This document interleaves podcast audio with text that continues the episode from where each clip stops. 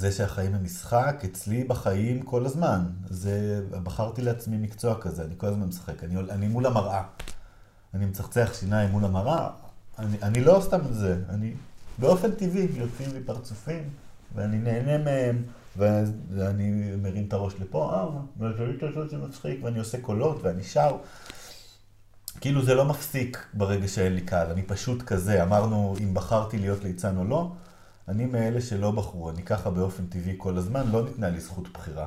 אם היו אומרים לי, אתה רוצה להיות מוזר, או אתה רוצה להיות חלק מכולם, הייתי רוצה להיות חלק מכולם. אני כל כך, כל החיים שלי רציתי להיות כמו כולם, להיות נורמלי.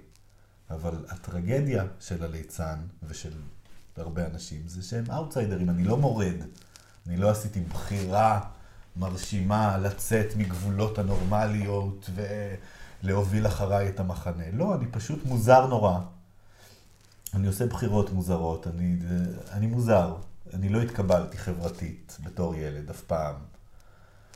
ופתאום אה, כמבוגר זה משהו לשחק איתו. בגלל שלא התקבלתי לחברה, אז לא למדתי להתאים את עצמי, לא למדתי לדבר בשפה של כולם, לא למדתי להתחבב על כל אחד. אני בעיקר הייתי עסוק בלשחק ובללמוד איך להביע את עצמי, ובלעשות juggling, ובלעשות עמידות ידיים, ובלעשות פנטומימה, ובללכת לפסטיבלים של קרקס וליצנות ו juggling ולראות מלא דברים מדהימים, וללמוד אותם, ולהופיע עם זה. אה, בדילמה שבין ה... לעבוד על הייחודיות שלי, ללעבוד על היכולת התאמה שלי, אני הייתי הרבה יותר מוזר. היום אני מבסוט על זה, בתור ילד זה היה לי קשה להיות זה שצוחקים עליו, זה שלא שייך. זה לא פשוט לילד.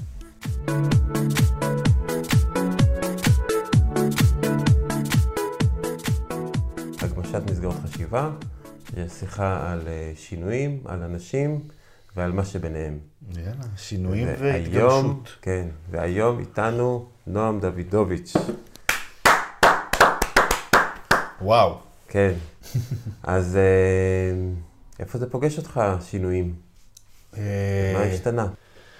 אה, יש איזו תחושה של שינוי כל הזמן, ובעיקר השינוי הוא מהילד שהייתי למבוגר שאני היום. שבתור ילד הייתי מאוד שקט וביישן, עם הרבה מאוד עולם פנימי עשיר ובועט, אבל בלי הרבה יכולת להביע אותו.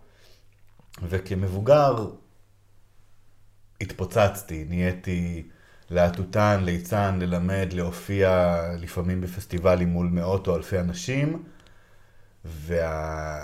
והשינוי וה... הזה, זה כאילו השינוי הגדול של החיים שלי, מביישנות לליצנות. זה גם מותג טוב, מביישנות לליצנות. זה, אני, לעשות... אני רוצה שזה יהיה השם של ההרצאה, כשתהיה.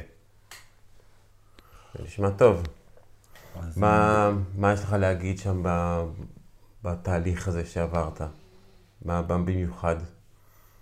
יש שם, אני חושב שבסוף הרעיון הוא שלכולנו יש את כל הקלפים. לכולנו יש ביישנות ולכולנו יש אומץ. לכולנו כולנו חכמים, כולנו חלשים, כולנו חזקים, כולנו טיפשים. לכולנו יש ממש צדדים של הכל, ואנחנו עם זה צריכים לשחק. והדברים שאיתם אנחנו משחקים זה הדברים שאיתם אנחנו משתפרים. אה, ואני בתור ילד גם הייתי מאוד ביישן, וגם היה לי עולם פנימי נורא עשיר והרבה מאוד צורך להיראות. ואז מתוך זה התגלגלתי לעולם של קרקס, רציתי להיות קוסם. וקוסם, מה שהוא עושה זה מסתיר ממך את האמת, עושה כל מיני אשליות, אילוזיות, הסתרות, זריזות ידיים, כדי להציג לך את הגרנד ספקטקול, ספקטקולר, ספקטקל. ו- וזה החגיגה, סביב הסתרה. והגעתי לחוג קסמים ולהטוטים של אה, ג'יל, גלעד פינקל, מקלות, שאז עוד לא היה קלות. והחצי הראשון של השיעור היינו לומדים קסמים, הייתי בכיתה ג', גיל שמונה וחצי, תשע, ובחצי השני של השיעור לומדים להטוטים. ולהטוטנות זה להציג את היכולת, להציג את הזריזות ידיים, להגיד, אני הולך לזרוק מתחת לרגל, זריקה אחת מאחורי הגב, שלוש זריקות מעל הראש, אני אתפוס את הזה, אני אאזן את הזה. ממש צריך להגיד לפעמים מה אני עושה כדי להבהיר לקהל כמה זה קשה ומסובך. אז במקום להסתיר זה פתאום להראות. ואז השלב הבא, אזור גיל 20, בית ספר לקרקס. היו לי מורים מצוינים גם לליצנות וגם לתיאטרון פיזי. אה, צביקה פישזון הנהדר ויולנה צימרמן הנהדרת. והליצנות הייתה עוד לבל של חשיפה מעל להטוטנות. פתאום אני גם לא מסתתר מאחורי הציוד שאני זורק ותופס, אלא מציג רגש, אנושיות, פגיעות, כישלון, כל מיני שריטות שלי. אה, ולמדתי לקבל עוד, אה, עוד הרבה כוח, עוד הרבה ביטוי על הבמה, סביב זה שאני כבר לא ג'אגלר, אני הכל, אני מביא אנושיות. ליצנות זה אנושיות מזוקקת על ספידים. אני לוקח את כל השריטות שלי, את כל הרצונות שלי, את כל הדברים הכי חזקים בי, ואיתם אני משחק ומגדיל. אמ, וזה שינוי מטורף, ו, ועד היום, גם למרות שאני מופיע ועניינים, עדיין אני מזהה את עצמי בתור בן אדם עם חרדות, עם בושה, עם חולשות, עם פגיעות. אני פשוט גם לומד להשתמש בהם על הבמה, ובעיניי ליצנים שמראים את, ה... את הרגש שלהם על הבמה, ולא רק את ה... וואו, תראו אותי, לא מוציאים רק את השוויץ, אלא גם את האיכויות הרכות שלהם יותר, הם בעיניי יותר טובים, אצל ליצנים במיוחד. וזהו, אני לא זוכר מה רציתי להגיד. בגדול, אני עד היום עדיין מתייחס לעצמי בתור אני ביישן, אני לא פשוט לי, אני פשוט כל הזמן מתגבר על זה. וגם שינויים, גיל 30 עכשיו היה אצלי חתיכת שינוי, גם לפני שנה בדיוק אימא שלי נפטרה, והיה בזה איזה משהו נורא מבגר פתאום, ופתאום התחלתי לחשוב נורא ברצינות על כמה חשוב לי משפחה בחיים שלי, ושזה משהו שלא כל כך קורה עדיין.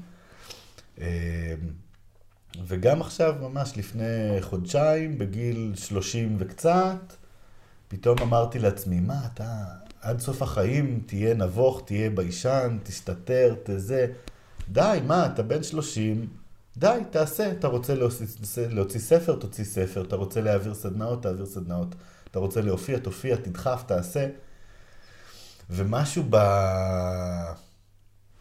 בגיל 30 הזה ממש היה דונג נורא חזק, של אתה כבר בן 30, אל תתבייש. אתה כבר בן 30, אל, ת, אל תהיה ילד. אתה כבר בן 30, תהיה איפה שאתה רוצה להיות. ואני באמת, אני כאילו, אני, החודשיים, שלושה האחרונים, קרה בהם איזה משהו. וואו, גיל 30 כגיל מעבר. מעניין, לא חשבתי על זה. אה, אצלי הוא עבר, כאילו... כן? אצלך מה היה גיל אה, משמעותי? אה, עוד לא, עוד לא הגעתי אליו. אבל אתה, אתה יודע, נהיית איש משפחה, הקמת עסק, כן, כן. יש נקודות שאתה אומר, כן. השתדרגתי. אבל, אבל אין נקודה שזה היה בבת אחת. אה, גיל 40 היה גיל מאוד משמעותי של שינוי, של אה, להבין שהתעסקתי בחינוך הרבה שנים, ופתאום ככה בשנת ה-40 פתאום הבנ... הבנתי ש... שזה שאני לא אוהב שמחנכים אותי, mm-hmm. יכול להיות שיש עוד אנשים שלא אוהבים שמחנכים אותם. אוקיי. Okay. ואם אני בעצם הולך ומחנך אנשים, אז יכול להיות שאני בעצם אה, חוטא לאיזושהי אמת אה, פנימית שקיימת בי, ושאני לא בעצם קשוב mm-hmm. בעצם לקהל שלי, ש... או יודע, לאנשים בכלל, שלא רוצים שאני אלמד אותם או שאני אסביר להם. Mm-hmm. למרות שבאיזשהו מקום כן רוצים, אבל... יש לנו את כל הקלפים, אנחנו גם רוצים וגם לא רוצים. כן. כן יש, גם... בנ, יש בנו צד של תחנך אותי, תראה לי, תעזור לי, ויש את הצד של אני יודע לבד, תעזוב אותי בשקט. ממש יש לנו את שניהם. אמרת על הספר, ספר מאוד uh, מסקרן אותי, וגם אני חושב שזה ככה, יהיה טוב שנדבר עליו עכשיו ככה בהתחלה, כדי שרכי אה, הלבב שלא יצלחו את כל הפודקאסט, יוכלו לשמוע מראש אה, קצת על הספר שלך ועל ההדסטארט שאתה עושה, איזה אומץ זה ככה לצאת לעולם עוד לפני שיש לך מוצר, ולהגיד, אה, הנה בואו, תראו, תאהבו אותו, תתמכו בו. אז אני עשיתי באמת, עשיתי תהליך ארוך עוד לפני הספר. אה, אני גם אומן שככה מכירים בתחומים שלנו, של קרקס, של ליצנות, של juggling, אני מאוד מעורבב בתוך הקהילות. אני מגיע לכנסים, אני עשיתי בית ספר לקרקס, אז אני כן דמות שקצת מכירים, ובשנתיים האחרונות אני פעיל מאוד בפייסבוק וכותב את המחשבות שלי, וכתבתי פוסטים את אה, שני ליצני, הייתי כותב כל שבוע פוסט, פעם על האף האדום, ופעם על צ'פלין, ופעם על בסטר קיטון, וכל פעם כתבתי איזה פוסט על ההיסטוריה של הליצנות, על נשים בליצנות, על קבוצות ליצנות, אה, על איך נכון ללמוד ליצנות. עשיתי מלא מלא מלא מלא פוסטים. אה, וגיליתי גם שאני נהנה מלכתוב, וגם קיבלתי פידבקים טובים, ולאט לאט נוצרה איזה מיני קהילונת סביבי. בכתיבה בעצם גם יצא לך לחקור קצת, או שזה פשוט דברים שכבר ידעת ויצאו החוצה? אה, הכתיבה עזרה לך לחשוב על זה, למקד את ה... אז, אז גם וגם, אה, יש דברים שנשפכו ממני על האף האדום ועל זה שאני... היה, זה הרבה מאוד סיפורים אישיים, זה הרבה מאוד על סמך החוויות שלי, זה לא הכל סביב מחקר וליצנים גדולים וההיסטוריה. זה הרבה אני והדברים שמעסיקים אותי, ולמה אני בוחר לעבוד עם אף אדום, למרות שהמון ליצנים היום כבר אומרים, די, זה מיושן, זה מדביק עליך תווית של, של זה לילדים, אנחנו לא רוצים את זה, זו אומנות כל כך רחבה, אני רוצה לעבוד בלי האף כדי שלא יתייגו אותי בתור לילדים. ולי דווקא חשוב לעבוד עם האף, אז אני מדבר על זה, על למה דווקא חשוב לי לעבוד עם האף. למה חשוב לך לעבוד עם האף? Uh, to, to recall it, כאילו, להחזיר את האף. בעיניי יש משהו במסכה הזאת ששמים אותה, וזה פתאום משנה קצת את איך שאתה נושם, כי זה נמצא לך על האף, אז אתה נושם קצת יותר מהפה, ואתה מגדיל טיפה יותר את המבט, והכל נהיה הרבה יותר uh, הבעתי והרבה יותר דבילי. כשאני טיפה מגדיל את המבט וטיפה מגדיל את הפה ונושם טיפה יותר, כבר קורה איזה משהו. אמ, ואני רוצה שכשאנשים נהנים ממני, הם יסתכלו עליי בהתחלה בתור, אה, זה ליצן, זה לילדים, זה אולי לא בשבילי, אבל ברגע שזה יעבוד עליהם וזה יצחיק אותם, או ירגש אותם, או ירשים אותם, הם יגידו, אה, הוא הרשים אותי והוא ליצן, אני כנראה אוהב ליצנות. אני לפני עשר שנים הלכתי לפסטיבל הליצנות הראשון שהיה בצוותא בתל אביב, וראיתי שם את אודיסאוס כאוטיקוס של תיאטרון איש, פיודור מקרוב, יולנה צימרמן ונועם רובינשטיין, שלושה ליצני ענק, הליצנים הכי טובים בארץ על במה אחת, בהצגה מדהימה, עד היום אני חושב ההצגת ליצנות הכי טובה שראיתי. ויצאתי מההצגה ואמרתי, זה ליצנות. כאילו, הבנתי, כאילו, אתה לא צריך אף אדום, אתה לא צריך מנייריזם של קרקס, אתה לא... כאילו, אתה צריך להיות uh, חיובי, אתה צריך להיות משחקי, אתה צריך להיות שטותי, אתה צריך להיות פיזי. אתה צריך להיות הרבה מאוד דברים, אבל, אבל אתה לא צריך להיראות כמו ליצן. וזה פתח לי את הראש וזה היה נורא מגניב, ואני רוצה שכשאנשים מסתכלים עליי, הם גם יראו מה זה עושה להם, והם גם שהם ידעו להגיד, זה ליצנות, אז אני אוהב ליצנות, אני אוהב ליצנים. זה מין איזה אומנות ש... שהיא לא אומנות נכחדת, אבל היא אומנות מאוד משתנה, ובתוך כל השינויים נורא בא לי לשים את הרגל ולהגיד, תראו, ליצנות זה אדיר, תאהבו את זה. זה לא רק לילדים. עכשיו אנחנו נעשה להשקה של הספר ב-18 לשלישי, אה, ערב קטעי ליצנות וקרקס בקרקס כפר יהושע. ואני הולך לעשות שם קטע למבוגרים, קטע שאני ערום על הבמה, קטע שראית עכשיו בכנס בדרום שהיה כנס ג'אגלרים. כאילו ליצנות זה למבוגרים, צחוקים זה למבוגרים, תיאטרון זה למבוגרים. הילדים גם יכולים ליהנות, אבל בבסיס, גם כשאני עושה מופע לכל המשפחה והוא מאוד לילדים, מהכל גם המבוגרים נהנים, גם מהבדיחות, גם מהסלפסטיק, גם מהג'אגלינג. אני מכוון, אני עושה דברים שמצחיקים אותי ומעניינים אותי, ואני מאוד משתדל שזה יהיה כמה שיותר רחב, שכולם יוכלו להזדהות עם זה ולאהוב את זה. אבל, אה, אבל זה למבוגרים, וזה כיף, וזו אומנות מדהימה ורחבה, וכולם צריכים להכיר אותה. כן. אני רוצה לחזור רגע לנושא של האף. כי בעצם השינוי שאתה עושה, כשאתה שם את האף, כאילו, אנשים מסתכלים, אז אה, אוקיי, זה אולי ממותג ליצן, אבל בעצם זה השינוי... זה גם נותן לך איזה אישור. רואים אותך עם אף ומבינים, אה, הוא ליצן. Mm. כשאני שומע, אני נוסע על הכביש, יש לי אף תמיד קטן אה, מתחת לרדיו, יש שם גומחה כזאת קטנה, אני דוחף שם את האף ספוג. אה, אתה יודע, יש אפים נורא מתוחכמים ששמים עם נזם בלי זה ובלי חוט, או אפים מסיליקון, יש אפים נורא משוכללים. באוטו יש לי אף ספוג, ואני נוסע, ואם טיפה עמוס ופקקים וכאלה, אני שם לי איזה שיר ברדיו, אני מגביר את הרדיו, לוקח את האף, ושר עם הרדיו בטירוף, ומנופף לאנשים ברכב ליד, ומחייך, ועושה להם את היום, ואם הייתי בלי אף, ו- ו- ועשיתי כאילו השוואה, כשאני בלי אף, לא נעים להם להסתכל.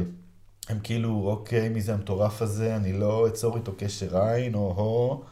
ואם אני עם אף ומחייך עליהם, אז הם, אתה יודע, מצלמים אותי, מנופפים לי, רוצים לשחק איתי גם. אף, הוא גם מתייג אותך, אבל הוא גם מתייג אותך לטובה. אנשים פתאום מבינים את ההקשר, אה, הוא ליצן, אז אפשר לצחוק עליו. זה לא, אין שם שום לקות בתוך המכונית שאני לועג לה. זה פשוט בן אדם ש...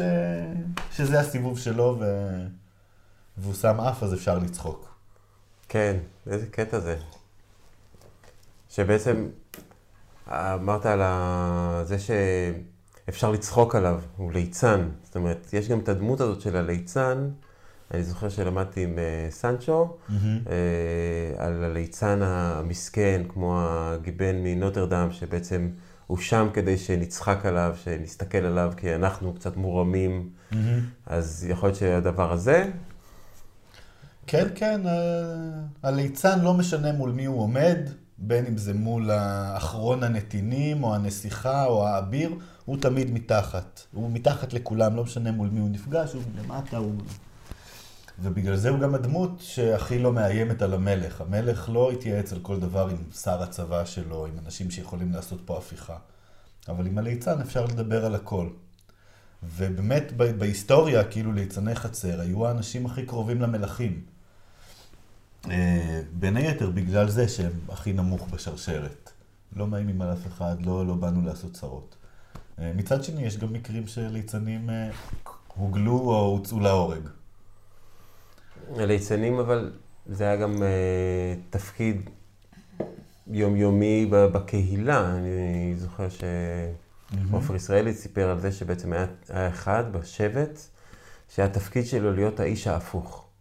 הוא לובש בגדים הפוך, כן, הוא, אצל האינדיאנים. הוא יושן הפוך. כל, כל מה שהוא עושה, הוא עושה הפוך כדי לתת לאנשים איזושהי פרספקטיבה איך uh, צריך בעצם לחיות. זה, זה ההיוקה נקרא, הליצנים אינדיאנים עתיקים, מין סוג של ליצנים רפואיים מלפני מאות שנים, שהם ידועים שיש להם איזה כוח מיסטי רוחני, והם עושים הכל הפוך, רוכבים על הסוס הפוך, וכשכולם יושבים סביב המדורה, הם יושבים גם כן עם הגב למדורה. וזה על התפקיד של הליצן להראות את הגבולות. Mm. הליצן עושה אחרת, הוא לא מבין את הגבולות, אז הוא חוצה את הגבולות, בזהירות. הוא רואה שזה מפריע למישהו, הוא חוזר חזרה. אבל נורא מעניין אותו הגבולות, האסור והמותר ולמה. וכשהוא חוצה את הגבולות, הוא מאוד עוזר לנו לראות איפה הגבולות, ולמה הם שם, ואם אנחנו מסכימים עם זה שהם שם. הליצן רואה שלט, אסור לדרוך על הדשא, אז הוא דורך קצת על הדשא, או שהוא מנסה לגעת עם היד, עם היד זה בסדר, או אם אני מוריד את השלט ואז דורך אז מותר. ואתה מסתכל על זה ואתה אומר, רגע, באמת למה אסור לדרוך פה על הדשא? תראו איזה דשא נעים, איזה דשא נהדר. אפשר לעשות מלאכי דשא, לשכב ו... ולשחק בדשא. וזה איזשהו תפקיד שנראה לך שאותו, איך, איך קראת לזה? היוקה? היוקה. היוקה. שפרשנות, פרשנות למילה הזאת, מה האיש ההפוך, מה זה איוקה? מה זה אומר? שאלה טובה, אני לא יודע. מעולה, נשאר עם השאלה הזאת. ליצנים רפואיים יודעים, אני חושב. אני מכיר את המינוח אה, מנמרוד אייזנברג, מרופא חלום. אני עם חולצה של רופא חלום. אה. מה זה אומר רופא חלום? אה, רופא חלום זה הארגון הראשון בעולם, לדעתי, לליצנות רפואית, שהתחיל בישראל. התחילו לפני 20 שנה, או 20 ומשהו שנה אפילו כבר.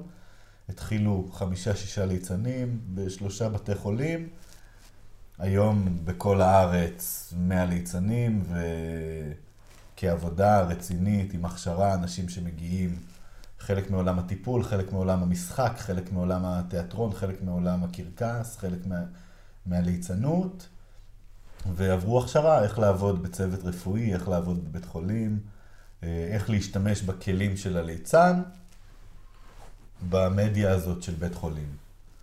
אה, והליצן הוא באמת, אותם המאפיינים יש לו גם על הבמה וגם בבית חולים, וגם ברחוב, המאפיינים בסוף הם מאוד מאוד דומים, רק איך אני משתמש בזה נראה אחרת. ובספר שלי, חוכמת הליצן, אה, אז אני כותב על מה שמשותף לכל הליצנים, שזה שכולם חיוביים, כנים, תמימים, פשוטים, נדיבים, סקרנים, תקשורתיים, משחקיים, פיזיים, תנועתיים, ועוד ועוד ועוד. 23 עקרונות, ואני גם מדבר על איך זה נראה אצל ליצנים מקצועיים ברחוב, בקרקס, מה הם עושים ולמה, ואני גם מחבר את זה לחיים שלנו, על איך זה יכול לעזור לנו. בגדול הדברים שאני מתרגל על הבמה כליצן, כשאני מתרגל כליצן להיות חיובי ולהגיד כן ולזרום עם הסיטואציה, ההרגל הזה נשאר גם כשאני יורד מהבמה, זה נהיה הרגל שיש לי אותו לחיים. אה, אפרופו השינוי מביישנות לליצנות, הרבה מהביישנות שנפטרתי ממנה בחיים, היא כי נפטרתי ממנה על הבמה, וזה עזר לי לעשות איזשהו שינוי גם בחיים. אני רוצה רגע לחזור ליוקה, ובעצם גם אליך, שזה בעצם, יכול להיות שזה איזשהו, זה איזושהי בחירה שמישהו עושה אני אהיה הליצן, או שאיזשהו תפקיד שבעצם מוכתב לך, ובעצם איכשהו רשום לך בגנים, שזה מה שאתה צריך לעשות, איפה, איפה זה נראה לך? אצלי זה בגנים. אה, אומרים, אתה יודע, מתי החלטת להיות ליצן וזה, לא החלטתי. הייתי ילד, ועברו השנים, ונשארתי ילד. ובגיל 20 בבית ספר לקרקס, יולנה אמרה לי, אתה ליצן. כאילו, הודיעו לי שאני ליצן, הודיעו לי שאני כבר הדבר. אה, ותמיד נהניתי לראות מיסטר בין, ולראות אה, את צ'רלי צ'פלין, והשמן והרזה, וסרטים מצוירים. סרטים מצוירים זה סלפסטיק ליצני מבריק. כאילו תום וג'רי, ולוני טונס, ואוגי והמקקים. זה, זה, יש שם לא מל, מכיר, מ, לא. מלא תבניות של קומדיה ליצנית, מאוד, פיזית מאוד. אה, לא כל אחד אוהב. יש אנשים שאוהבים הומור ככה מתוחכם יותר. אני אוהב לראות אנשים חוטפים עוגות בפנים, מחליקים על בננות. תענוג, אבל, אבל יש המון סוגי ליצנות, ו, וכל אחד בסוף משתמש בכלים אחרים. בבסיס, הכל אותו בסיס. וזה משהו שעזר לך, אמרת, נשארת ילד, אבל בתור ילד היית ביישן. אז מה זאת אומרת נשארת ילד? היית ביישן, היית נחבא לכלים? אה, גם על הבמה אני הרבה פעמים ליצן ביישן ומובך ומסתתר ונוגע לעצמי בבגדים, אבל עכשיו, אתה יודע, בתור ילד אני עושה את זה ומסתכל על הבגדים ומסתכל על הרצפה. והיום בתור מבוגר, אז אני אעשה את כל, את כל אותם הדברים שיוצאים ממני בטבעיות, שהם מאוד מאוד אמיתיים, אבל אני גם אדע להרים את המבט ולפתוח את העיניים כדי שיראו את הפאניקה שלי. אם אני עושה משהו עם עצמי, זה מעניין אותי, ואם אני מצליח לעשות את הדבר הזה לקהל, אז פתאום זה מתקשר, פתאום, פתאום אני יכול לקבל פידבק, אני מוציא ומכניס. אם אני רק פה, יש, יש איזה, איזה לימיט שזה לא יגיע אליו. אז אני כן משתמש בביישנות שלי על הבמה. וכשאתה בתקשורת עם הקהל, מה, אתה יכול לספר על זה משהו שקרה, משהו שקורה לך לפעמים בתקשורת הזאת? מה, מה אתה רואה? מה... אתה מבין למה את השאלה? קהל, קהל הוא לא משקר. הש- הדרך הכי טובה ללמוד להיות ליצן, בסוף זה לא מלקרוא את הספר שלי, אה, וגם לא מללכת לסדנאות ליצנות. הדרך הכי טובה בסוף, אתה יודע, לבנות מופע ולרוץ איתו, זה לעשות את זה. אתה מגיע, אתה מרגיש את התגובות של הקהל. הקהל אומר לך, אומר לך אם זה עובד או לא עובד, מרשים או לא מרשים, מצחיק או לא, או לא מצחיק, והם בעיקר יודעים להגיד לך אם זה אמיתי או לא אמיתי. אם אתה באופן אמיתי נתקל בדברים וקוראים לך דברים ובאמת נכשל, אז הקהל באמת איתך ומזדהה איתך ורוצה שתצליח. ואם אתה עושה בכאילו ויעני מועד ויעני חוטף את העוגה בפנים ויעני מפיל את הכדור, אז די, עזוב אותנו בשקט, ג'נגל כבר, אנחנו לא צריכים לראות את כל הקטע הזה שבנית. אנחנו רוצים לראות את הדבר האמיתי. אנחנו לא רוצים... אה, אנחנו לא, רוצים שתשחקק, אנחנו רוצים לראות משהו אמיתי. אם אתה לא באמת נופל, אז אל תיפול. אם אתה רוצה לעשות כאילו אתה עומד ליפול, אז קח את הרגל עוד אחורה, קח את הגב עוד טיפה אחורה, תלך עם הראש עוד טיפה לפה. תגיע לאיזה קצה של תנועה כדי שתהיה באמת בסכנה ובאמת כמעט תיפול, ואנחנו נראה משהו אמיתי. וכשהקהל רואה משהו אמיתי, אתה רואה את התגובה שהיא, שהם איתך, ואם אתה מביא משהו לא אמיתי, או לאט מדי, או לא מצחיק, או לא מובן, אז אתה רואה שהקהל מאבד אותך. אז לעשות הרבה שעות מול קהל ולעשות את הפינג פונג הזה, זה, זה הדרך. זה מעניין שאתה מדבר על ליצן כמשהו אמיתי, אה, שמקרין אה, כנות ואמיתיות מול קהל. זה האמת הכי גדולה שלנו. כי בעצם תמיד אה, לי זה נתפס טוב. ליצן, אי אפשר ממש לסמוך עליו, או ליצן, או שחקן על במה, זאת אומרת... אז שחקן עושה acting, עושה בכאילו, acting alike. הוא עושה כאילו שאני זה, וכאילו ש... כאילו אני רופא, וכאילו אני עורך דין, וליצן לא עושה כאילו, ליצן הוא באמת, הוא מביא משהו אמיתי מתוכו, והוא עושה playing. זה הסגנון משחק של הליצן, הוא משחק. הוא משחק עם איך שהוא זז, הוא משחק עם הרעיון של להיות שוטר. נותנים לו מג'ים של כלום, או, איזה יופי, אז אני שוטר. בכלל, תפקידים, מקצועות, זה מאוד טוב לליצן. החלטתי שאני שוטר, אז יש לי משרוקית, אז יש לי אקדח, מים, אז יש לי כובע, אז יש לי שפם, לא יודע, אז אני מחליט מה יש לי בתור שוטר, ואז יש לי מלא צעצועים לשחק איתם. והעניין זה לשחק. לשחק ולתקשר ולהביא משהו אמיתי מעצמך, ומן הסתם כשאתה בונה מופע, אז אתה רוצה שיהיה לזה איזה שיא, ואתה רוצה שיהיה לזה מבנה, וכאילו יש, אתה רוצה לחשוב על איך אני נכנס לבמה, איך אני יוצא מהבמה, איך אני משלב את הקהל בקטע הזה והזה. יש כאילו הרבה רגעים שדורשים קצת יותר מחשבה מלשחק, אבל בבסיס באנו לשחק, ולשחק זה playing. נחמד ההבדלה הזאת במשחק. כן. יש את האמירה שהחיים כמו משחק. החיים הם לגמרי משחק. איפה זה בא לידי ביטוי נראה לך? את זה שהחיים הם משחק, אצלי בחיים כל הזמן. זה, בחרתי לעצמי מקצוע כזה, אני כל הזמן משחק. אני, אני מול המראה. אני מצחצח שיניים מול המראה, אני, אני לא סתם את זה, אני באופן טבעי יוצאים לי פרצופים, ואני נהנה מהם, ואני מרים את הראש לפה, אה, והזווית הזאת זה מצחיק, ואני עושה קולות, ואני שר. כאילו זה לא מפסיק ברגע שאין לי קהל, אני פשוט כזה, אמרנו אם בחרתי להיות ליצן או לא, אני מאלה שלא בחרו, אני ככה באופן טבעי כל הזמן, לא ניתנה לי זכות בחירה. אם היו אומרים לי, אתה רוצה להיות מוזר, או אתה רוצה להיות חלק מכולם, הייתי רוצה להיות חלק מכולם. אני כל כך, כל החיים שלי רציתי להיות כמו כולם, להיות נורמלי. אבל הטרגדיה של הליצן ושל הרבה אנשים זה שהם אאוטסיידרים, אני לא מורד. אני לא עשיתי בחירה מרשימה לצאת מגבולות הנורמליות ו... להוביל אחריי את המחנה. לא, אני פשוט מוזר נורא. אני עושה בחירות מוזרות, אני, אני מוזר. אני לא התקבלתי חברתית בתור ילד אף פעם. ופתאום אה, כמבוגר זה משהו לשחק איתו. בגלל שלא התקבלתי לחברה, אז לא למדתי להתאים את עצמי, לא למדתי לדבר בשפה של כולם, לא למדתי להתחבב על כל אחד. אני בעיקר הייתי עסוק בלשחק. ובללמוד איך להביע את עצמי, ובלעשות ג'אגלינג, ובלעשות עמידות ידיים, ובלעשות פנטומימה, ובללכת לפסטיבלים של קרקס וליצנות וג'אגלינג ולראות מלא דברים מדהימים, וללמוד אותם, ולהופיע עם זה. אה, בדילמה שבין ה...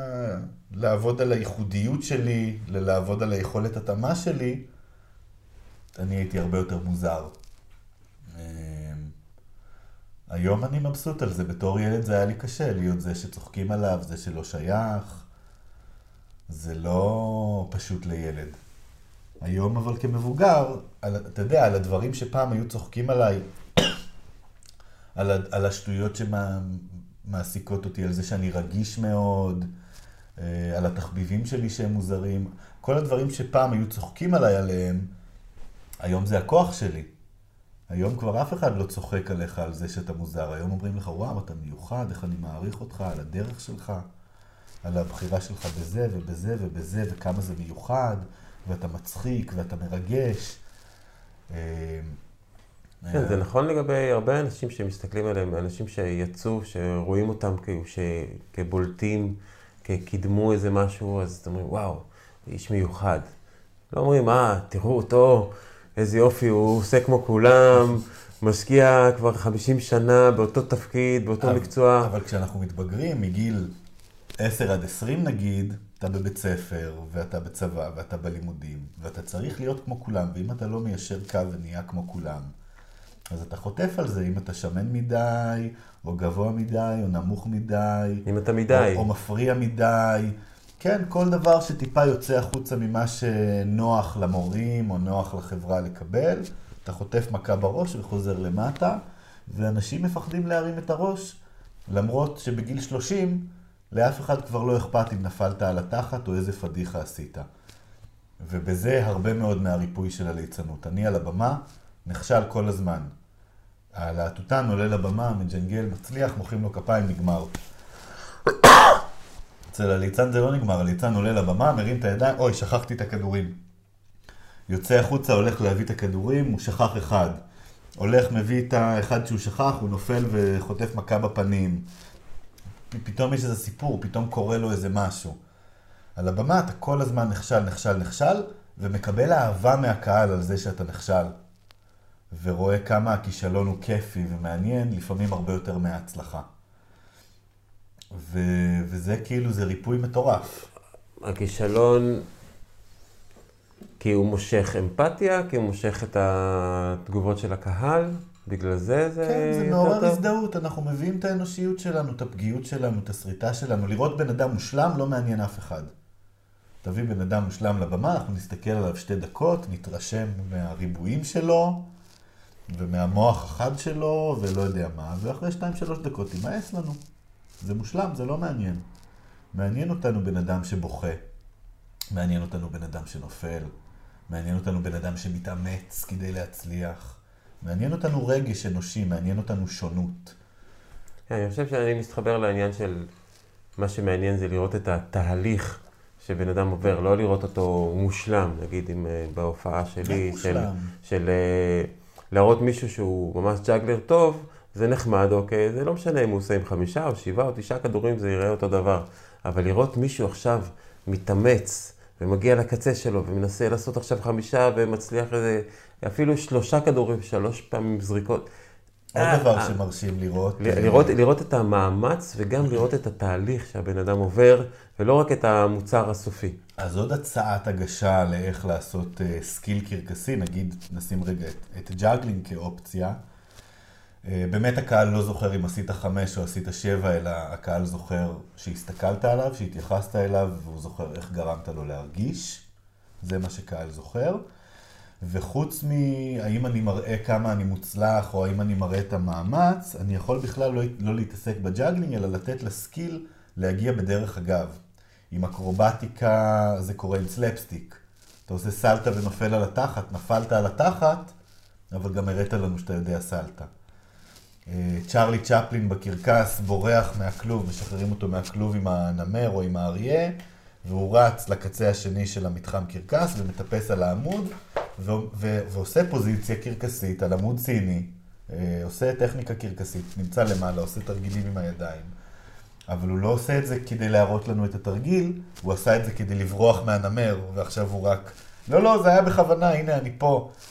או שהוא זורק אוכל לאקרובטית האנורקטית על הטרפז למעלה, שהאבא שלה מרעיב אותה, מנהל הקרקס, אז הוא זורק לה את הביצה, וזורק לה את הבננה, וזורק לה את הפרוסת לחם, ואז הוא קולט שמאחוריו מגיע מנהל קרקס, אז הוא, אז הוא מתחיל לעשות ג'אגלינג. לא, לא, עזר, לא זרקתי לה, אני מתאמן פשוט. אה, להצליח לעשות את ה skill בטעות, בדרך אגב, מאיזו סיבה אחרת, זה עוד יותר מגניב מפשוט לעשות את ה skill. מגניב. ויש יש לפעמים שהדברים האלה משמשים אותך ב, ביום-יום, כדי לקדם אינטרסים שלך. אה, לעשות ג'אגלינג? איך זה מקדם? לא לעשות ג'אגלינג, ל- לעשות ליצנות, פתאום להיכנס ל mode הזה של הליצן, כמו שאמרת, נגיד בנסיעה באוטו, אבל כשאתה רוצה לקדם משהו, פתאום אתה אה, רוצה לקדם את האינטרס שלך, לא יודע מה, מול אה. אנשים, או מול נשים, מול ילדים, מול אה, משרדים אה, בירוקרטיים כאלה ואחרים. לפעמים, אה, לפעמים זה קורה בקלות, שאני, אוקיי, אני אעשה את הסוויץ', שאני עכשיו אני ליצן, אני חיובי, אני אחייך, מה אני יכול לתת לך, ואני מכניס את עצמי לאיזה מוד שנורא נכון לזה.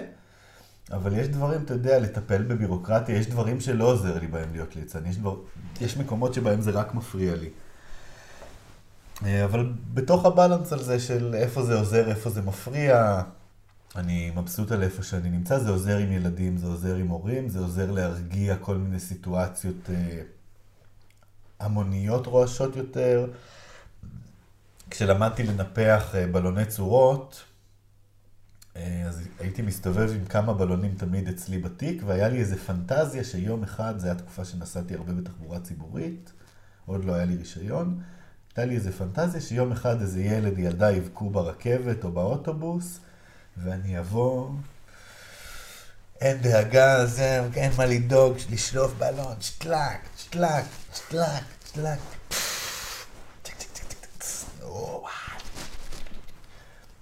חלום שלי להציל את היום, זה לפעמים קורה, אתה יודע, בנקודה פה, נקודה שם.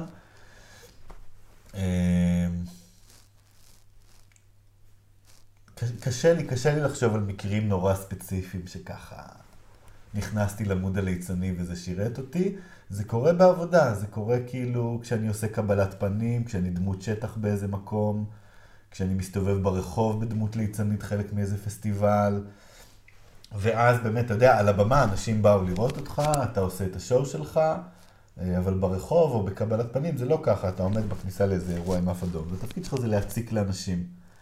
אה, וליצן נורא רוצה להיות עסוק במשהו, זה גם משהו חשוב על ליצנים. אתה רוצה להיות עסוק. אז אני תמיד עסוק בלנקות, לסדר, להכניס את האנשים. אני מוצא איזה תפקיד. אני, אם אני בכניסה בקבלת פנים, אז אני בודק את השמות. רגע, אתה איך קוראים לך? אתה באת איתה? שנייה, אתם רשומים פה? אוקיי. תביא להם זה, תוציאו להם את זה. רגע, בידוק ביטחוני. אני על, על תקן המאבטח, על תקן המארחת, אני מוצא תפקידים, על תקן המנקה, אני בא עם שפריצר ועם מנקה מקטרות, לא, איך זה נקרא? מנקה ערובות, מנקה אנשים, מציק להם. פתאום אני עסוק, אז אני יכול להיות מצחיק. אם אני מנסה להצחיק, אם אני אעמוד בכניסה ואספר בדיחות, אני אהיה נורא מעצבן. אנשים נורא מפחדים שליצן יעצבן אותם, אז אני משתדל לא לעצבן, אני משתדל אה, להיות עסוק במשהו. אם אני רואה שאנשים אין להם עניין בי, אני אעבור סביבה, מנקה באזור שלהם. לפעמים אני אפילו לא אצור קשר עין בהתחלה, ואז אני... היי. ממשיך לנקות ולסדר עד שאני אוכל להתקרב אליהם לאט לאט. אמ, זה עוזר לך להבין יותר טוב את ההתנהלות האנושית, שהמעברים האלה שלך ל... ללהיות כן. עכשיו בדמות הליצנית, להיות בתפקיד, להשתמש בעצם בכלים הליצניים האלה? ביומיום שלי על תקן נועם, אני נתקל פחות או יותר באותם אנשים. שמאלנים, טבעונים שגרים בטבעון או בפרדס חנה, אה, שיש להם כל מיני תחביבים אומנותיים, כתיבה, מוזיקה, ג'אגלינג, כאלה, תנועה, יוגה. ואני פוגש אנשים פחות או יותר מזן די ספציפי, וכשאני ליצן ומופיע בכל הארץ, וג'אגלר, ומנחה, וקבלות פנים, וסדנאות, אני נתקל בהמון אנשים שלא הייתי נתקל בהם אחרת. ואני לומד איך לגשת אליהם, ואני לומד מה מעסיק אותם, אה, ואני גם לומד מה משותף לכולנו, וכולנו רוצים תקשורת ומשחק. כולנו רוצים שיהיו כנים איתנו, כולם רוצים שירגישו בנוח איתם. בסוף כולם רוצים דברים מאוד פשוטים, מאוד בסיסיים, זה גם אותם דברים שהליצן רוצה. הליצן רוצה שיאהבו אותו. הוא לא מחפש עכשיו להיות כוכב גדול, הוא לא, הליצן רוצה שתהנו מזה שהוא פה, הוא רוצה שלא תגרשו אותו. יש נאמברים שלמים של ליצן שרוצה להישאר על הבמה. שהמנצח של התזמורת מגרש אותו, מישהו מגרש אותו, והוא רק מחפש איזה מקום אחר להתחבא בו. אולי אני אהיה פה, פה אני לא מפריע לאף אחד. הנה, זה בסדר שאני פה?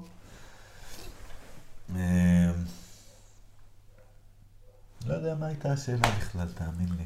על ההשלכה של זה על החיים. זאת אומרת, אתה למשל אמרת על הקטע הזה שרוצה שיישאר. אתה מרגיש שזה באיזשהו מקום שאתה רוצה רגע להישאר על הבמה קצת יותר ממה שכאילו נתנו לך, עם איזשהו כן, מקום כן. שהדבר הזה כאילו משתלט לך על החיים. לא יודע אם משתלט, אבל בא לידי ביטוי ב- בהתנהלויות, בהתנהגות שלך. ב... אז, אז אני חושב שפעם יותר, אה, דפנה למדה בית ספר למשחק, למדה, הייתה שחקנית, והיא מספרת את זה נורא יפה ואני נורא מזדהה עם זה, שהיא הרגישה שכל חייה הם מוקדשים לבמה, לבמה הכל צבעוני וזוהר וכל הדרמה קורית. וכולם, מגו- אנשים יושבים בקהל, התאורה נדלקת, הכל עליך, יש בזה משהו נורא נורא חזק, וכל החיים הם לטובת הרגע הנורא חזק הזה, ואז החיים עצמם הם פתאום נורא אפורים. וזה שלב שגם לי היה אותו כשהתחלתי להתעסק בקרקס, והתחלתי לעבוד יותר על במה, וזה היה נורא מרגש, וזה, וזה אתה, מביא לך את הדיכאון, ומביא לך את השמחה, והיה מופע גרוע ואתה מבואס, והיה לך מופע נהדר ואתה חוגג, ואני גם תמיד מאוד אוהב לעבוד עם אנשים. סיימתי בית ספר לקרקס, בניתי מופע עם עמית, כמה שנים אחר כך בניתי מופע עם ירון, עכשיו יש לנו מופע של שלושתנו את קרקס בומבה. אני תמיד מאוד אוהב שיתופי פעולה. אה, אני חלק, אני מלווה אה, אומנים עכשיו שיוצרים את המופע היחיד שלהם. זה אחד הדברים שהכי כיפים לי בעולם, להיות חלק מתהליך יצירה עם עוד בן אדם, לשמוע את הרעיונות שלו, לחשוב על הסקילס שלו, לחשוב על האופי שהוא מביא. עכשיו עבדתי עם אה, מאיה, עבדתי עם אישה. יש לי מלא בדיחות, יש לה קטע עם שני מתנדבים. אתה יודע איזה בדיחות מעולות יש לי בתור אישה? אני פתאום נכנס לראש אחר לגמרי, שינויים וגמישות. נכנס לראש אחר לגמרי, ומתוך ראש אחר לגמרי אני מספר בדיחות פלרטטניות בתור אישה. אני עושה את זה כי אני נכנס לכל מיני שיתופי פעולה. אז בהתחלה היה נורא נורא מרגש כל העניין הזה של קרקס, וכל החיים היו לטובת זה. ולאט לאט הבנתי שאני יכול לקחת את החיוביות מהבמה, את, כאילו שכל הדברים שאני עושה על הבמה, מאוד כדאי שאני אעשה אותם גם בחיים. ועל זה הספר שלי, ועל זה השנים האחרונות שלי. עשיתי בית ספר לקרקס, זה זה, שנת שירות, כן. שירות לאומי, גם אני הייתי כאילו בחינוך איזה תקופה. היה לי מחקר עם עצמי, הגעתי לקרקס, התפתחתי עם קרקס, מצאתי איזה משהו שהוא שיא נהדר על הבמה, שזה מה שאני רוצה לעשות. ובשנים האחרונות זה גם על להבין איך זה נכנס לתוך החיים שלי.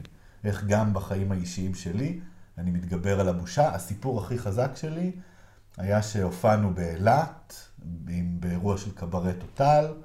היה לנו את האייטם שנקרא Juggle Beat. היינו לבושים בחליפות אה, צבעוניות ועושים ג'אגלינג ברחוב על מוזיקה, היה לנו כל מיני קטעים. ובסוף המופע מעבירים כובע, זה היה בפסטיבל רחוב. ואני עושה את הנאום כובע, זה משהו שמאוד מביך להמון אנשים. להגיד, חברים, הופענו פה, מגיע לנו על זה כסף, הסכום המומלץ לשים 20 שקלים בכובע, אה, אנחנו מאוד נשמח ש... אנשים, אתה יודע, לא נעים להם להגיד, תביאו לי כסף. אני עושה עכשיו גם הדסטארט ומבקש מאנשים כסף. זו סיטואציה מורכבת להגיד לאנשים, הופעתי מולכם, מגיע לי תשלום, אה, אם נהניתם, אני מאוד אשמח שתיתנו... זה מביך נורא. מה מביך בזה? זה ל...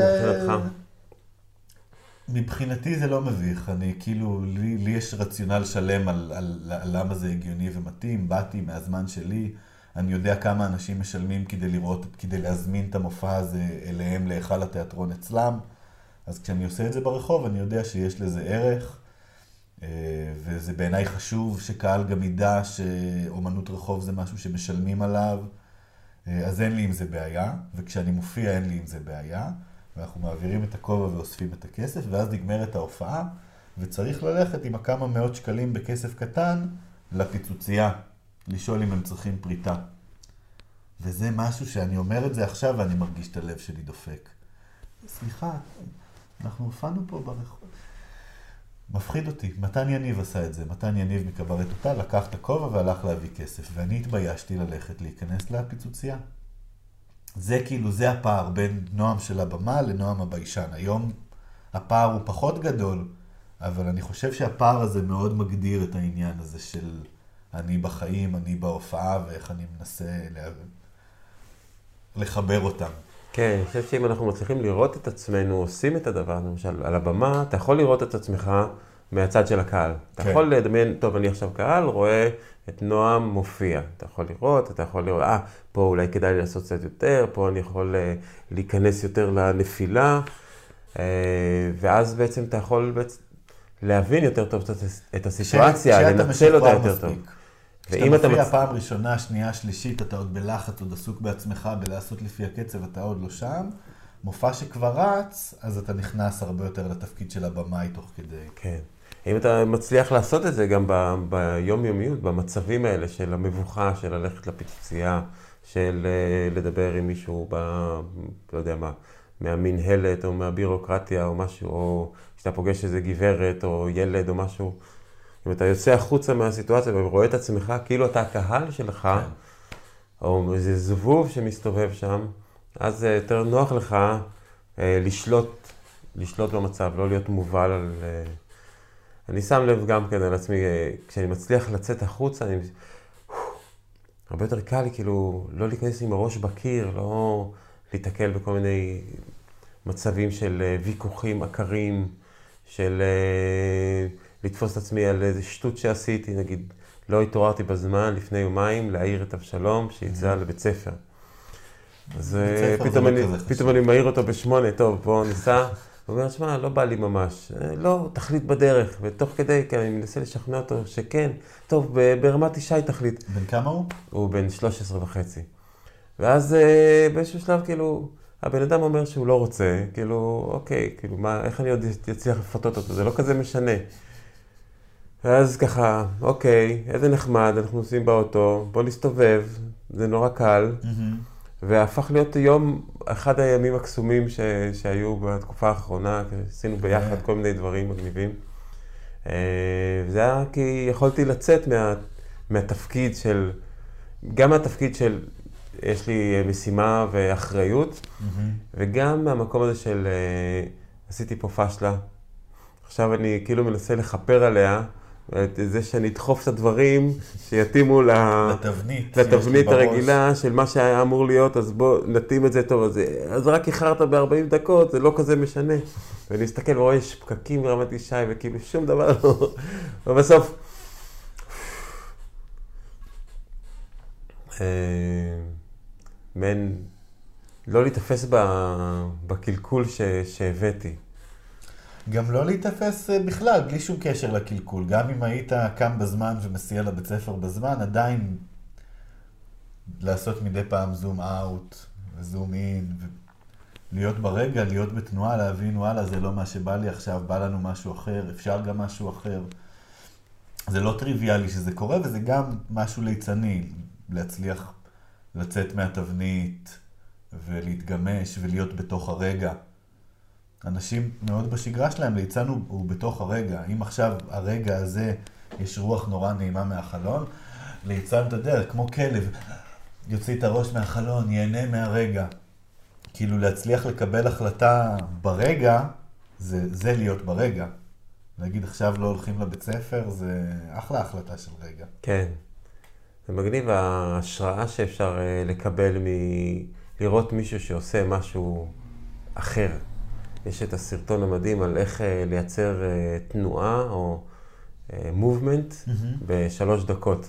על, אה, רואים איזה על הריקוד? מה הכוונה כן, על? הריקוד. אה, הוא מדבר על תנועה, על מובמנט, על לעשות איזושהי תנועה המונית ש, שעושה משהו אחר.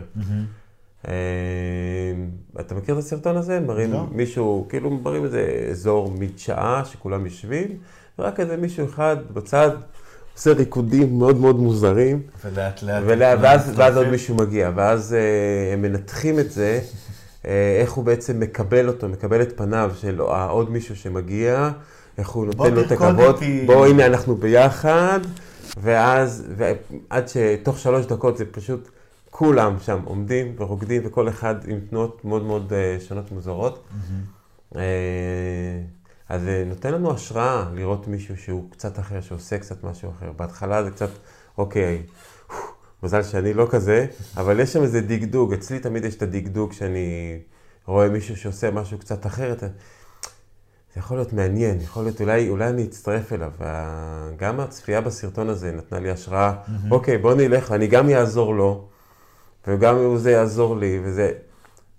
זה בטח יותר כיף מ- מלשבת עכשיו, במיוחד שאני עכשיו נגיד בהופעת מוזיקה, אה, אבל גם כשאני ברחוב, עכשיו פתאום לעשות אה, תנועות, אה, לזוז, ללכת לא על השביל, לדלג בין האבנים, אה, להגיד שלום לאנשים, אני מאוד אוהב להגיד שלום לאנשים. זה נהדר. אני זוכר, זה מדהים שאני זוכר, לפני שמונה שנים גרתי בתל אביב, יצאתי בבוקר מהבית, רוכב אופניים נסע, נסע ברחוב שלי, נופף לי ואמר לי בוקר טוב. ואני זוכר את זה עד היום, וזה עשה לי את כל אותו היום. אנשים, זה מה שהם כמהים לו, וזה מה שאני קמה לו. אה, כן, אה, לי, לי זה קצת אובססיבי היה להגיד שלום. כשגרנו בקיבוץ, אז אה, דלית כזה, אתה לא יכול להגיד שלום לכל אחד ככה. כאילו, גם- כי לכל אחד יש את הסיפור שלו, ואת כל הרקע, ואת ההיסטוריולוגיה והמשפחולוגיה של... רגע, אבל לא, לא, לא אומרים לו, לא, זה... לא צריך לשאול כל אחד מה שלמה, אבל להגיד בוקר טוב אפשר. כן, לגמרי, זה נכון. היה לי איזה קטע עם אה, בחור מניו זילנד, נפגשנו ב... אה, נפגשנו בבוצואנה, באפריקה, במקום מאוד מאוד יפה ומעניין, זה נקרא מאון. בוצואנה, אתה חיברת כן. את הנקודות, כן. והייתי שם בבוצואנה, בעצם חיכיתי לאותו בחור שיגיע, קוראים לו גרנט, ואמרו לי, עוד מעט יבוא גרנט, אתם תסתדרו ממש ממש טוב, אתם תהיו ממש אוקיי. חברים כי טובים. הוא גם סוג של קוקו כמונו. אתה, כזה. אתה, אתה, אתה מדבר, אתם ממש תסתדרו, תהיו חברים טובים. ואנחנו יושב שם בקמפינג הזה, וכן, עוד איזה יומיים שלושה, הוא היה חייב לנסוע מבוצואנה, להיות שם ב- בזימבבואה, לחכות שה... בוצואנה נשמע שם מומצא ומעולה. יש שם עוד מלא שמות מגניבים בוצואנה זה בבוצואנה. ממלכת הבוץ שכולם מצמים עם בוץ. יש שם כן. את אה, נהרה אוקובנגו, וזה מלא דברים ממש מקסימים, יש שם מלך, יש שם כל מיני דברים מאוד מאוד יפים.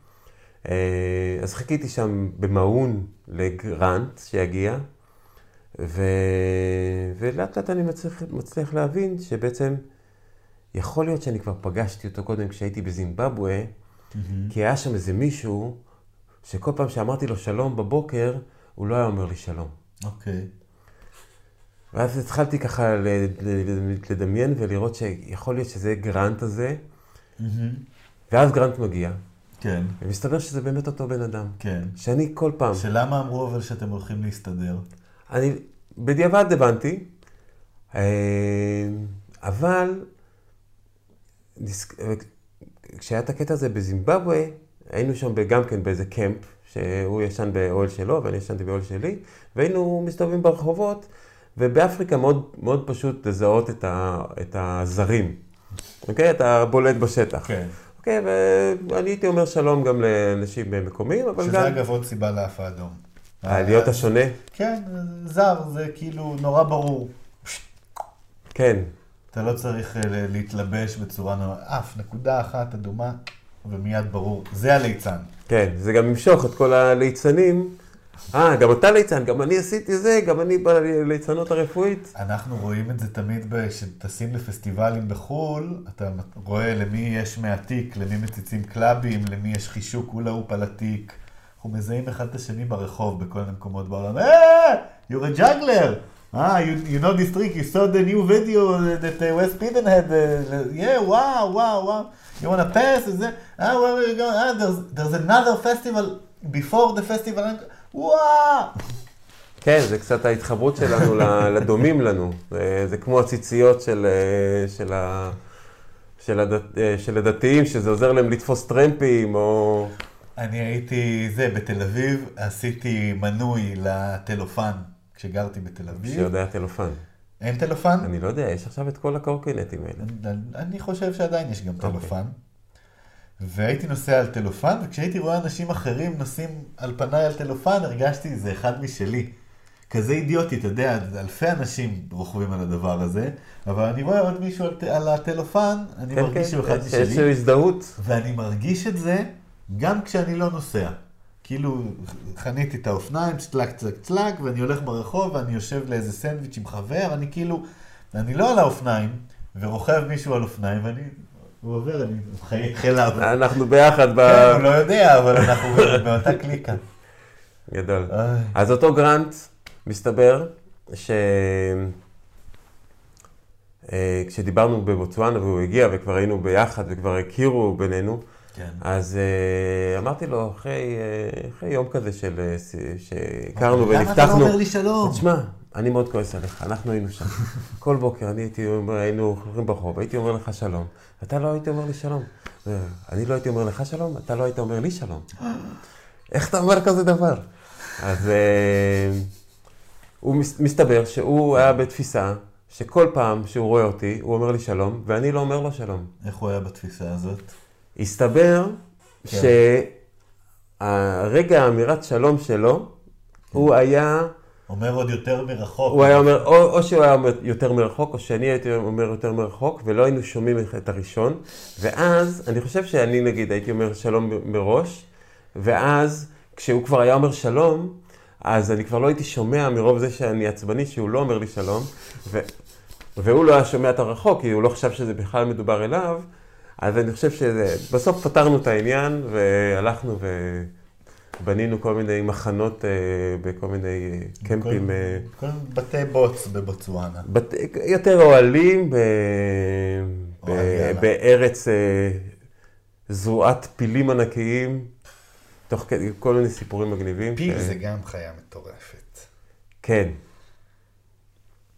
מטורפת. כן, לגמרי. יצא לך לראות פיל ככה מקרוב?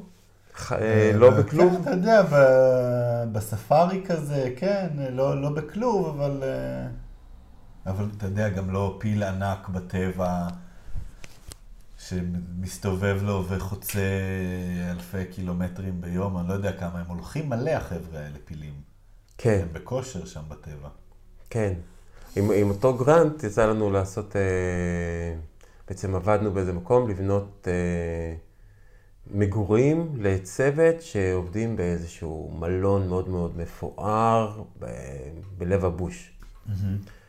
אה, מפואר מבחינת האפשרויות, הוא קטן ו, ומתאים לסביבה, אבל שאפשר לבוא לשם רק בטיסה, ורק מעט אנשים יכולים להסתובב, ואז... משהו בוטיקי. מאוד מאוד בוטיק, זה בוצואנה מת- מתמחה בתיירות. בוטיק. לעשירון העליון. ו... אז הסתובבנו איזה, איזה יום אחד, ופתאום שמענו רעשים, וראינו קבוצת פילים מהלכת, איזו קבוצה של 20-30 פילים. אז אמרנו, בואו נלך, אה, נתחיל לעקוב אחריהם. אנחנו עוקבים אחריהם, והם ממשיכים ללכת בבוש ורומסים דברים, וזו חיה מאוד מאוד גדולה. פילים. אנחנו עוקבים אחריהם, ואז אה, באיזשהו מקום הם, לא ראינו אותם, אז החלטנו לעלות על איזה עץ, לראות אותם יותר טוב מעבר לכל ה- הסבך שהיה לפנינו, כן. ואנחנו עולים למעלה, ופתאום שומעים עוד רעש מאחורינו. אנחנו מסתובבים אחורה, ורואים עוד קבוצה של 30 פילים, שמתחילה ללכת, והם מתחילים ללכת לכיוון שלנו, אוי. והם בעצם עוברים מפחיד, מתחת, זה נשמע מת- מפחיד. מתחת לעץ שלנו, והם ממש עוברים פה, ואתה רואה, כאילו כל החדר הזה בערך, זה משהו שעובר מתחתיך, ואז אתה מנסה עוד קצת ועוד עוד, עוד עלייה, אנחנו עולים ומסתכלים, ואחד הפילים ככה מסתכל עלינו ככה מלמטה, והם ממשיכים. ואז אנחנו מסתכלים אחורה ועם עוד קבוצה של 30, ומסתבר שאנחנו בדיוק עקבנו אחרי איזה קבוצה שהם נכנסו לתוך, אה, יש להם תהליך של נדידה. ואז הם בעצם קבוצות של 30-30 מתחילים ללכת, והיו שם איזה, אני חושב שעשר קבוצות עברו אחת אחרי השנייה. כשאתם כמה דקות זה לוקח עד שכל הקבוצות עוברות ואתם למעלה על העץ. אני חושב שזה היה איזה שעה, שעה כזאת, ובאיזשהו שלב אה, הם, יכול, הם יכולים להפיל את העץ, זה לא בעיה. אם הם רואים איזה עלה שהם בדיוק הם רוצים אם, לאכול אה, אותו, זה מפריע להם, כן. לא, לא רק אם הם, אם הם רוצים, הם אוכלים, הם יודעים להפיל אה, עצים כי, כי הם רעבים עכשיו, אבל בגלל שהם היו בנדידה שלהם, אז אה, זה גם היה חוויה מאוד מאוד מיוחדת להיות ככה כל כך גבוה, אה, כל כך קרוב לחיה הענקית הזאת, כן. וגם חלק מתוך התהליך, זה תהליך מדהים, שהם מחליטים לנדוד, והם נודדים אחרי, אה, אחרי נקבה. מי שמנהיגה את כל, ה, את כל השבט, את כל העם הזה, זה בעצם פילה מבוגרת. כל הכבוד. כן, זה היה ממש מרגש, הקרבה הזאת ל- למשהו החי, הטבעי. שזה גם, דיברנו על להיות ברגע, זה לגמרי להיות ברגע בתוך הדבר הזה, להסתכל על פיל מקרוב. כן. פיל היה מאוד מחובר לעולם הקרקס במשך הרבה שנים. אה, לצערנו, עדיין יש אה, קרקסים קלאסיים, קרקסי חיות, ש... שפילים מוחזקים בכלובים כדי לעלות על הבמה ולעמוד על הרגליים האחוריות, או שאיזה אקרובט יעשה להם סלטה על הראש. זה עוד קורה, אני מאוד נגד. אה, אבל כן, זו חיה שמזוהה עם קרקס פיל. יש, יש איזה עניין של, של לקחנו, התרחקנו מהיכולת שלנו בעצם אה, להשפיע על בעלי חיים שיעשו כרצוננו. כאילו, זה נראה כאילו עכשיו משהו אה, מחוץ לתחום, לא לאלף אותם, לא לעשות את הדברים האלה. למרות זה... שהדברים שגם ראו בקרקס, שפילים יכולים להגיע אליהם, זה עניינים די מרשימים בסופו של דבר. יכול להיות שהם אה, באו אחרי אה, באמת דברים, תקופה של אילוף, שיכול להיות שהיה מאוד מאוד לא נעים, וגזלנו להם את החופש שלהם ואת כל הדברים האלה, אבל סך הכל זה פיל, זאת אומרת... אבל הוא עשה סלטה, זה שווה לי. שווה לי את הסלטה, אני אומר לך. שווה את הסלטה, לא יודע אם בשביל הפיל, אבל כמה, כמה זה נתן השראה לאנשים.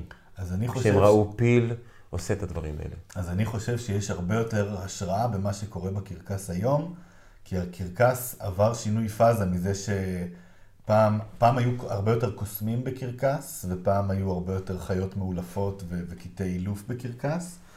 והיום הדברים האלה שהם מבוססים על הסתרה ועל לאלף מישהו אחר ולהציג יכולת של מישהו אחר, של החיה, זה דברים שעוברים מן העולם. ומה שחוגגים אותו זה את היכולת האנושית. זה השינוי שהקרקס עושה היום מהקרקס הקלאסי למודרני והעכשווי, זה שהיום אנחנו חוגגים את היכולת האנושית. כאילו היום אתה באמת, אתה לא תעשה שתי סלטות על הגב של הסוס, אבל אתה תעשה ארבע סלטות מהטיטרבורד. כאילו היכולת האנושית הולכת לקצה, זה אחד השינויים שעוברים בקרקס העולמי.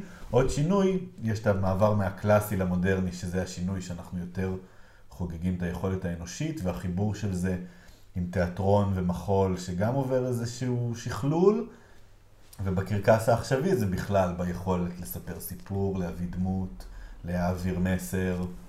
אה, זה הדברים שקורים היום בקרקס, וזה נראה לי שינוי מטורף ומדהים. אה, וגם כל הדברים שאנחנו מדברים עליהם, על, אתה יודע, על, על, על, על חינוך, על תרבות, על קרקס, זה הכל בסוף דברים שלא קיימים כל כך הרבה שנים. הדמות שמכירים מהקרקס, הליצן אף אדום, איפור, הדמות שקופצת לנו כשאומרים ליצן, קיימת 300 שנה. כאילו, הדברים משתנים כל הזמן. כאילו, אתה יודע, יש ליצני קרקס וליצני קולנוע ו- ו tramp clown ואוגוסט ו- וליצן לבן. יש מלא מלא סוגים שונים של דברים, וזה כל הזמן בתנועה ושינוי, וליצנים עושים היום דברים עם טכנולוגיה.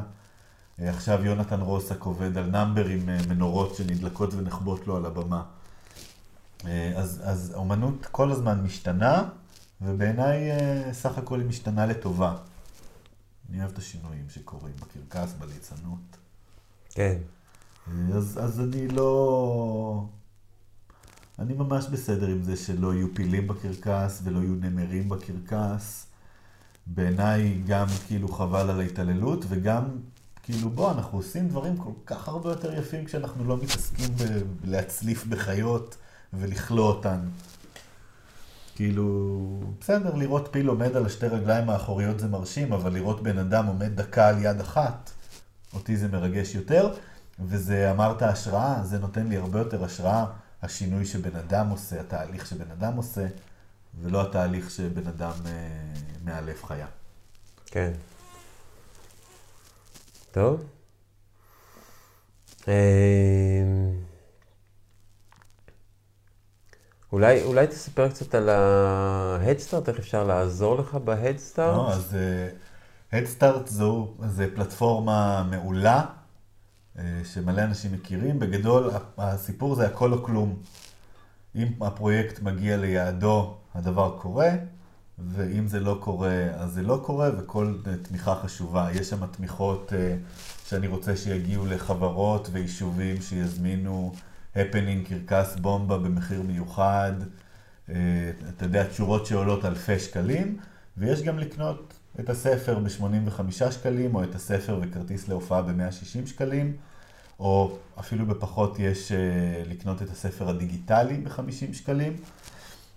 ואתה יודע, עוד בן אדם ועוד בן אדם ועוד בן אדם, כל קול קובע, והציבור אה, שם את הרגל, שם את החותמת אם, אה, אם הם רוצים או לא רוצים לקרוא את הספר הזה. בינתיים התמיכה מדהימה, אה, גם בקרב החברים והמשפחה שלי, אבל גם בקרב הקהילה המקצועית של אה, ליצנות וקרקס. מלא אנשים כבר קנו את הספר, וזה מגניב נורא. אז הספר זה 23 עקרונות שמשותפים לכל הליצנים ועל איך זה יכול לעזור לנו גם בחיים שלנו. אה, וזה יוצא בהדסטארט, ואני ממליץ לכולם לתמוך, ויש מלא מלא תשורות שוות, יש אה, סדנת תנועה עם עמית, סדנה מדהימה, וגלויות מעוצבות של איה נבות. אמ, והערב קברט קרקס הולך להיות אה, קברט ליצני שאורי וייס, המאסטר לליצנות שלי, מנחה, וסנצ'ו יעשה קטע, וג'רום יעשה קטע, ורומן קויפמן יבוא, וקרקס בומבה, ונאמבר קלאבים מסירקולד. כי אני, האמת שאני עוד לא סגור על רשימת הקטעים, ועל מה, ועל מי עושה מה, אבל הולך להיות ערב עם הליצנים הכי טובים בארץ, ועם קטעי הקרקס הכי טובים בארץ, וזה היסטרי שזה קורה. אה, ואני ממליץ, אה, אני קורא לכולם לתמוך בהדסטארט, חוכמת הליצן. איזה כיף, נשים כישורים לכל הדברים האלה. כן, ואפשר גם לבוא לראות את קרקס בומבה בסוף החודש בשבזי, ובטח לא נספיק לפני, אבל... לא, זה יקרה מחר כבר, אני... מחר זה מתפרסם. אני מקווה, כן. אנחנו ב-21 מופיעים בקרקס כפר יהושע, קרקס בומבה, אקרובט להטוטן ומנחה ליצן, עושים ביחד את הבלתי יאומן. מופע קרקס מטורף תבואו, זה ב-21 קורה בקרקס כפר יהושע וב-28 בקרקס שבזי בן שמר. אתה מסתכל לשם כאילו אתה חושב שזה, שמה... שזה עוד מצלם. אה, זה כבר לא מצלם, אתה לא אומר? יודע, אני לא יודע. אז ההוא מצלם. אני לא יודע. תבואו. אבל זה מעניין, הקול שלנו משתנה, הכל משתנה. עכשיו אני מדבר ככה, אז... אה, כן, כן, זה שונה מה אנחנו עושים לעצמנו, או פותחים לקהל, כמו ההוא שרקד בטבע עד שאנשים הצטרפו אליו. אני מניח שמה שעזר לאנשים להצטרף זה איך הוא מסתכל החוצה והאם הוא מסתכל החוצה. אם בן אדם רוקד באיזה טירוף עם עצמו, זה מבהיל. אם הוא גם פותח את הדבר הזה, אז זה עושה חשק להצטרף. ואז הוא גם נושם יותר בעצמו. בגדול, לעשות פתוח זה המלצה טובה. יהיה. יהיה, איזה כיף. יהיה, שמחתי. כן, נהניתי לשוחח איתך, לשמוע את הדברים. באפריקה, בוצואנה, אני חייב לזכור את השם הזה. אוקיי, אני אשלח ל... בוצואנה. בוצואנה. כן. בוא נעשה עוד רגע של שקט.